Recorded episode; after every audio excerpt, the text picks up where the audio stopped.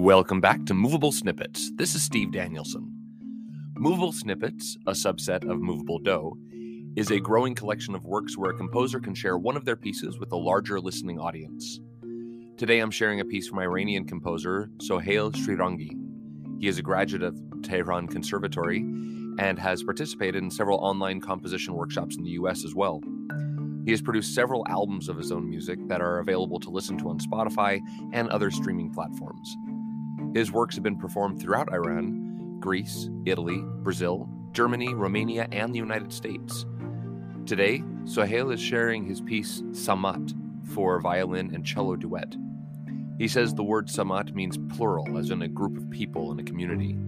He was inspired by a poem from 13th century poet Rumi called Year of Creation. Soheil hoped to create a work that blended his own language, Persian, contemporary music, and the atmosphere of Iranian music. Bye.